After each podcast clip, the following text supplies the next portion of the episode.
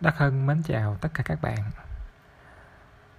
Đây là nơi mình chia sẻ những kiến thức về tâm lý, tâm linh, giáo dục, chữa lành và những trải nghiệm mà mình nghĩ là nó sẽ có ích cho mọi người. Hôm nay mọi người vẫn khỏe chứ hả? Không biết bây giờ mọi người đang đi làm, đi học hay là đã về tới nhà rồi? Chủ đề hôm nay mình muốn giới thiệu với mọi người đó là về một cái cuốn sách tên là Karmic Laws, luật nghiệp quả. Một cái cuốn sách cổ mà mình thấy là nó rất rất rất rất rất là có giá trị cho những ai mà muốn tìm hiểu về luật nhân quả.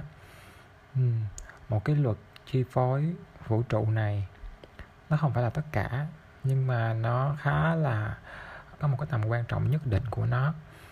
Cho nên nếu như mà mình hiểu nó thì cuộc sống của mình nó sẽ rất là nhẹ nhàng, dễ chịu hơn.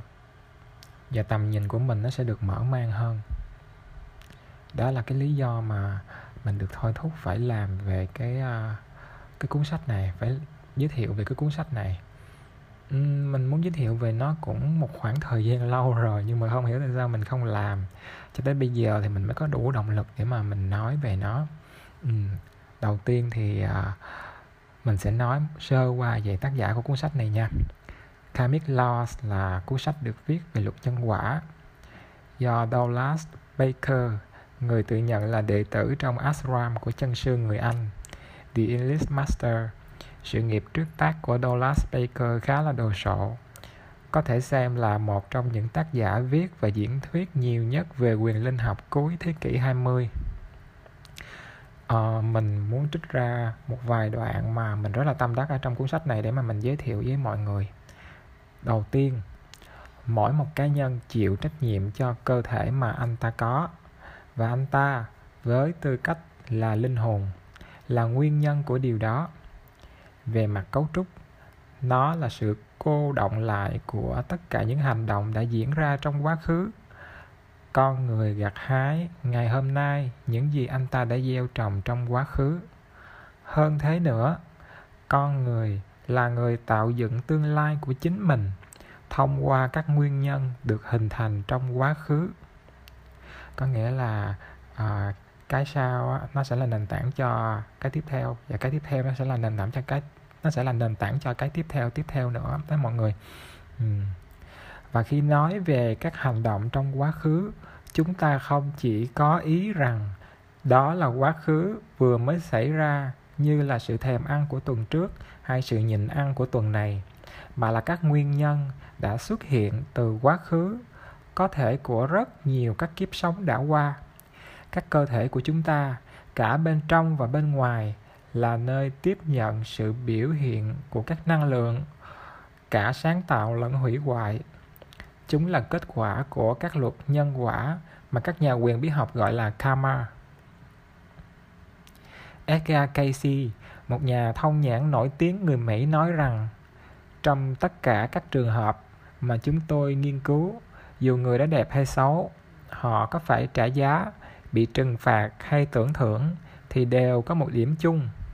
Trong tất cả, thái độ và hành động của linh hồn trong quá khứ dẫn đến các đặc điểm được biểu hiện bởi cơ thể mà hiện giờ linh hồn bị hấp dẫn từ tính. Một cơ thể không chỉ là một công cụ phù hợp một cách mơ hồ của ý thức, nó chắc chắn là một khí cụ, một công cụ vận động theo ý nghĩa rất thật. Nó không phải là một thứ tách rời, riêng biệt và không nhất thiết liên quan đến con người cư ngụ bên trong, theo kiểu mà một chiếc xe taxi thì riêng biệt và không liên quan đến hành khách thuê nó trong một chuyến hành trình qua thị trấn. Nó đúng là một công cụ, tự nó là một sản phẩm trực tiếp, là sự kiến tạo của con tầm đã nhả tơ ra. Đồng thời, cơ thể cũng là một tấm gương chính xác, mật thiết và vô cùng vi tế. Nó phản chiếu cả quá khứ và hiện tại trong các chuyển động của nó, và sự biểu hiện thay đổi liên tục phản ánh các thái độ hiện tại, đạo đức và cách hành xử của linh hồn hiện tại và của linh hồn qua nhiều kiếp sống trong quá khứ. Có nghĩa là thân thể của chúng ta bây giờ nó được cấu thành như thế nào, hình dạng của nó như thế nào, tính chất của nó như thế nào. Đó là do cái thái độ, do cái cách suy nghĩ, do cái cách hành động, do cái um, tất cả những thứ mà chúng ta đã làm trong quá khứ, nó tạo nên cái thân có cái tính chất và cái hình dáng của ta như là bây giờ. Nên là mọi người, lời trích dẫn từ từ điển thuật ngữ bí truyền của G D Purucker là phù hợp ở đây. Từ karma xuất phát từ tiếng Phạn. Karman là một danh từ có nguồn gốc từ chữ kri, nghĩa là sẽ làm, sẽ thực hiện. Theo nghĩa đen, karma nghĩa là làm, tạo ra, hành động. Nhưng khi sử dụng trong khía cạnh triết học, nó có nghĩa chuyên ngành và ý nghĩa chuyên ngành này có thể được dịch đúng đắn nhất sang từ tiếng Anh tương ứng là kết quả, hậu quả. Ý nghĩa của nó là khi một thực thể hành động, y hành động trong một hạn định. Anh ta hành động thông qua việc tiêu tốn năng lượng nhiều hay ít, và do nó ảnh hưởng đến mọi vật xung quanh, đến tự nhiên xung quanh chúng ta, và tự nhiên xuất hiện một phản ứng hay sự đáp trả ngược lại. Thực thể đã tạo ra hành động đó, có thể là ngay lập tức hoặc có thể là trễ hơn.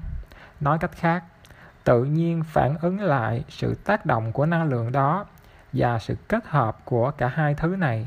Năng lượng tác động lên tự nhiên và tự nhiên phản ứng lại tác động của năng lượng đó là cái được gọi là karma. Một sự kết hợp của hai yếu tố. Karma, theo một cách nói khác, về bản chất là một chuỗi các nguyên nhân kéo dài đến vô tận từ quá khứ và do đó cần thiết phải được trải dài đến vô cùng tới tương lai. Karma là không tránh khỏi, bởi vì nó phổ quát trong tự nhiên, vô cùng vô tận và do đó, ở mọi nơi và không có thời gian, sớm hay muộn thì sự tác động trở lại là không tránh khỏi lên người đã tạo ra chúng. Mình đọc tới đoạn này thì mình cảm thấy là mình có thể hiểu karma nó giống như là một cái một cái dòng xung lực hai chiều, một cái nguồn điện hai chiều vậy đó mọi người. Ừ, và nó cứ uh, di chuyển và nó có tác động như vậy suốt luôn. Ừ. Đó là một giáo lý rất cổ, được tất cả các tôn giáo và triết học biết tới, và kể từ thời kỳ phục hưng của nghiên cứu khoa học ở phương Tây đã trở thành một trong các tiên đề cơ bản của kiến thức hợp nhất hiện đại. Nếu bạn ném một hòn đá cuội xuống một bể nước, nó sẽ tạo ra các gợn sóng lăn tăn trên mặt nước. Các gợn sóng này mở rộng ra và cuối cùng sẽ tác động lên bờ xung quanh bể. Và khoa học hiện đại cho chúng ta biết rằng các gợn sóng này chuyển thành các rung động được đưa đến vô cùng tận. Nhưng ở mỗi bước của quá trình tự nhiên này, có một phản ứng đáp lại từ tất cả mọi người và từ tất cả vô số các hạt nguyên tử chịu ảnh hưởng của năng lượng lan tỏa đó. Có nghĩa là một cái tác động nó sẽ tạo nên một, một cái sức lan tỏa của nó. Và khi nó lan tỏa, nó nó tác động đến những cái thực thể khác thì nó sẽ chịu một cái lực dội lại từ nó. Uhm. Mục đích của bệnh tật. The purpose of disease. Bệnh tật là một quá trình thanh lọc. Thông qua bệnh tật mà linh hồn có thể phá vỡ các mô thức của thói quen đã kiềm giữ nó trong nhiều kiếp sống. Đôi khi thông qua bệnh tật mà linh hồn có thể duy trì được sự kiểm soát với hình thể vật chất của việc đối mặt với áp lực và sự tăng trưởng nhanh chóng. Trong việc hội chẩn với các bệnh nhân, đặc biệt là đối với các bệnh kinh niên hoặc thậm chí là sắp chết, các điểm này là rất quan trọng. Đôi khi tất cả mục đích của một căn bệnh là để đưa người bệnh vào những hoàn cảnh mà có thể buộc y có được sự thay đổi về thái độ và tinh thần hoặc thái độ cảm xúc, những điều cho phép linh hồn có được sự tăng trưởng. Tội lỗi lớn dẫn đến bệnh tật nhiều hơn tất cả những thứ khác, đó chính là sự ích kỷ. Linh hồn có thể gần như bất lực trong việc tiếp cận với một công cụ phàm ngã lạc lối, khi phàm ngã này bị choáng ngợp bởi sự ích kỷ, và nó dùng đến phương sách bệnh tật, một quá trình phá vỡ xiềng xích ích kỷ và thanh lọc sự váy bẩn của nó. Qua việc đặt niềm tin vào những thứ vật chất mà chúng ta trở nên ích kỷ, ham muốn những thứ, những người, những địa điểm và sở hữu chúng một cách ích kỷ. Chân lý vĩ đại biểu lộ điều đối lập với việc này, và vì chân lý đó mà Đức Phật đã giáng sinh, là như sau: rằng tất cả sự chiếm hữu vật chất phải đi đến hồi kết, không điều gì là vĩnh cửu, và người nào bám chấp vào các đối tượng vật chất của thế giới này sẽ không tránh khỏi việc chịu đựng đau khổ khi những đối tượng cho sự chú ý của y bị lấy đi. Thậm chí, cả người đệ tử cũng phải thực hiện sự hy sinh cuối cùng với vật sở hữu thân thiết nhất của y, đó là phàm ngã của y. Hạ thấp giá trị phàm ngã, hủy diệt nó và sắp xếp lại xung quanh một điểm tâm thức cao hơn về mặt tâm linh là điều kiện tiên quyết cho tâm lý sinh tổng hợp. Mỗi một kiếp sống chúng ta từ bỏ một phàm ngã trong một sự chuyển tiếp vĩ đại hoặc sự thay đổi trạng thái mà chúng ta gọi là cái chết. Và cái chết của cơ thể vật lý là một thực tập tốt cho cái chết của phàm ngã theo khoa tâm lý tổng hợp. Karma giải phóng chúng ta khỏi những sự bám chấp một cách chắc chắn như cách mà bệnh tật cuối cùng cũng tạo ra. Sự bám chấp chỉ tồn tại trong vật chất cảm dục, và vật chất cảm dục thể hiện dưới dạng các cảm xúc. Một người mà hoàn toàn cảm xúc, cảm dục, tình cảm đều là ứng cử viên xuất sắc cho bệnh tật, thì y cũng nhấn mạnh sự thật y là người phải chịu trách nhiệm với karma của mình. Hạnh vô hại, harmlessness. Nếu một người dường như đang bị trôi theo dòng chảy của karma, hoang mang và bị chặn lối bởi hết bi kịch này đến bi kịch khác, một người chữa lành giàu lòng trắc ẩn và thấu hiểu có thể chắc chắn một điều sẽ chỉ dẫn y để mang lại sự tư vấn cần thiết. Bệnh nhân của y chắc chắn đã có những ý nghĩ, cảm xúc và hành động gây tổn hại đối với những cá thể sống khác. Vậy, người này có thể làm gì? Việc thực hành tính vô hại trong suy nghĩ, lời nói và hành động phải được kiên trì thực hiện bằng mọi giá, nếu người đó muốn thoát khỏi việc không ngừng gánh chịu những hậu quả mà anh ta đã gieo. Những ý nghĩ tham lam, ghen tị, ghen tuông và ghét bỏ hiếm khi ảnh hưởng đến nạn nhân của ý nghĩ đó, mà thường quay lại người gửi đi ý nghĩ đó như một chiếc bumerang và sẽ trút sự hủy hoại vào cuộc sống của anh ta. Karma đó biểu hiện ra dưới dạng bệnh tật hay một cuộc sống khó khăn. Có thể là kết quả của các hành động trong kiếp sống khác, có thể là kết quả của các hành động trong kiếp sống này, hoặc như một mô hình kéo dài, hết kiếp này đến kiếp khác, cho đến khi nỗi đau và sự chịu đựng trở nên quá lớn, buộc phàm ngã bị trừng phạt đó cuối cùng phải để linh hồn thể hiện ý định và tiếp tục với nhiệm vụ tăng trưởng tâm linh. Trách nhiệm nghiệp quả. Tất cả chúng ta chắc chắn đều chịu trách nhiệm về karma của mình, cũng giống như trách nhiệm của mỗi người với bất kỳ khoản nợ nào của chúng ta. Nhưng nghĩa vụ karma sẽ tăng lên khi chúng ta mang trách nhiệm lớn hơn, và trách nhiệm của chúng ta gia tăng khi chúng ta hướng tới tâm linh nhiều hơn.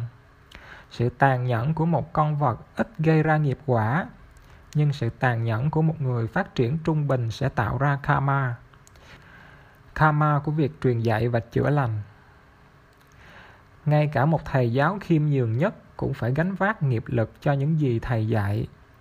Nguyên nhân của điều này có lẽ sẽ được hiểu rõ hơn nếu chúng ta cho rằng dạy học là một hình thức dẫn dắt ở mức độ tinh thần hay tình cảm, và những hành động, suy nghĩ và thậm chí là những động lực tinh thần của học trò có thể bị ảnh hưởng thời gian dài sau khi học tập. Nếu chúng ta là một giáo viên và phạm sai lầm, nhiều người sẽ bị ảnh hưởng xấu, và giáo viên sớm hay muộn cũng phải trả giá cho điều đó. Vì vậy, ít nhiều, tất cả chúng ta đều là những người con của sự hy sinh. Dường như thật dễ dàng, chỉ ngồi và không làm gì tại một nơi thâm sâu náo mình trong dãy Hy Mã Lạp Sơn. Nhưng hành động vì lợi ích giống dân chính của mình tốt hơn nhiều hơn là không làm gì, và phụng sự tích cực cho nhân loại là điều không thể tránh khỏi đối với tất cả những ai mới bước vào đường đạo. Bất cứ người nào làm công việc truyền dạy và chữa bệnh cho người khác đều bị ràng buộc với những người mà y đã gây ảnh hưởng, và không bao giờ tự giải thoát mình cho tới khi y đã trả hết những hành động phát sinh từ việc giảng dạy và chữa bệnh của mình. Đó là điều nghiêm trọng nhất. karma và sự gây hậu quả vì đã ảnh hưởng tới đời sống của người khác. Nó, nó, nó, nói tới đây thì đúng là cái việc mà mình cho người khác một cái tư tưởng nó ảnh hưởng tới cái đời sống của người ta rất là nhiều, đúng không? Và một người thầy thì không phải chỉ có một người học trò mà sẽ có rất là nhiều những người học trò, và những người học trò đó thì cái cách sống của họ, kiến tạo hay là quỷ hoại cuộc đời nó sẽ ảnh hưởng ngược lại người thầy. Và nếu như mà mình thấy rộng ra mọi người, không phải chỉ một mình nghề thầy giáo đâu nha. Nếu như mà bạn là một cái người luật sư, một người thương nhân, điều đó vẫn đúng, đúng không? Và tất cả những ngành nghề khác luôn, tại vì tất cả các ngành nghề, cái vai trò của chúng ta trong sự sống này nè, gần như luôn luôn có một cái sự tiếp nối. Cho nên cái việc mà chúng ta phải hiểu rõ về cái quy luật của cuộc sống như thế nào và chúng ta phải sống như thế nào á, nó là một cái điều mà rất là cần thiết và rất là quan trọng. Ừ. Thông qua cái việc nói về cái việc cái nghiệp của việc truyền dạy và chữa lành thì mình mở rộng ra là mình thấy nó như vậy đó mọi người. Ừ. Giá trị của sự đau khổ. Nỗi đau có thể chữa lành một khi chúng ta chấp nhận nó và coi nó là một trong những mục đích của linh hồn để trải nghiệm trong một lần tái sinh nhất định. Chịu đựng trong kiên nhẫn và vui sống thì sự phát triển tâm linh có thể được giải phóng như thể một thác nước từ các cánh cổng thiên đường. Nỗi đau là một trải nghiệm được chia sẻ bởi tất cả các sinh linh trên hành tinh của chúng ta. Cleve Baxter đã công bố điều này trong một nghiên cứu khoa học rằng khi một cái cây được tiếp cận bởi một người có ý định đốt nó với một điếu thuốc đã châm lửa, thì các lá của cây đó đã bắt đầu phản ứng trước khi người đó sờ đến rất lâu trước đó. Một lần, khi ông đang làm thí nghiệm dài và chán ngắt, ông đói bụng và quyết định ăn một vài quả trứng trong một nhóm mà ông đã lấy ra trước đó để theo dõi phản ứng. Không chỉ tất cả các quả trứng đều cho thấy một mức gia tăng trong thang ghi nhận nỗi đau, mà tất cả các cái cây trong phòng thí nghiệm cũng vậy. Các cây cối cũng có một cơ quan giác quan nào đó để có thể cảm thấy và ghi nhận cảm xúc cao nhất của con người, tình yêu và sự từ bi. Chúng phản ứng lại nó và sự tăng trưởng kỳ diệu đã xảy ra khi cây được chú ý và yêu thương. Sự chịu đựng nỗi đau là có ích. Một trong những khái niệm mà con người sẽ phải chấp nhận trong một nền triết học hoàn thiện là sự chịu đựng nỗi đau là có ích cho linh hồn. Thông thường, linh hồn chọn một cuộc đời có sự chịu đựng lớn để chữa lành một phần của nó. Ví dụ như một người mà thể hiện phàm ngã đã quá chạy theo chủ nghĩa vật chất. Nếu hết cuộc đời này đến cuộc đời khác đều bị cá nhân đó từ chối để thể hiện các mục đích của linh hồn cho mỗi lần tái sinh, thì một hành động quyết liệt hơn sẽ được đưa ra bởi linh hồn để buộc cá nhân đó vượt qua những thách thức để phát triển tâm linh. Những biện pháp này là gì và được áp dụng ở mức độ nào sẽ được tính toán theo nghiệp của cá nhân đó. Tiêu trừ những nghiệp khó. Một cách mà các nghiệp khó có thể được tiêu trừ đó là cá nhân hòa nhập ý thức của y với người khác trong một nỗ lực nhóm để phụng sự nhân loại.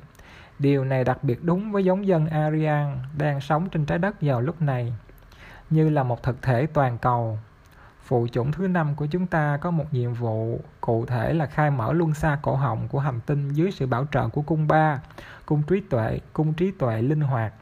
Các nhóm phụ sự ở khắp nơi trên thế giới đang phát triển khả năng để áp dụng trí tuệ linh hoạt thông qua làm việc chăm chỉ cho lợi ích của nhân loại. Bằng cách này, mỗi cá nhân có thể giảm bớt gánh nặng nghiệp quả của hành tinh cho tất cả những gì, cho tất cả những gì chịu tác động của các quy luật này. Đó là tất cả những cái phần nhỏ mà mình thấy là khá là quan trọng và nó khá là có ý nghĩa để mà mình chia sẻ với mọi người. Ví dụ như là làm thế nào để mà tiêu trừ những nghiệp khó, ờ, thì mình sẽ cùng nhau hợp lực lại để phụng sự cho nhân loại. Đó, cái đó là một cái cách để mà tiêu trừ những cái nghiệp khó. Và cái ý nghĩa của nỗi đau, cái sự chịu đựng nỗi đau ở đây nó là có ích nha mọi người. Uhm.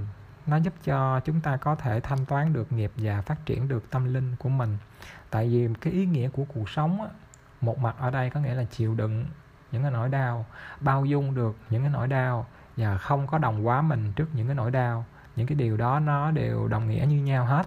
Và cái việc mà phải hiểu nỗi đau, hiểu sâu sắc nỗi đau, làm việc với nỗi đau, chuyển hóa nỗi đau, cái việc đó nó làm cho cái sự phát triển của linh hồn nó được gia tăng ha. Cho nên là, là sự đau khổ nó có cái giá trị của nó. Và ở đây thì toàn là khổ không à.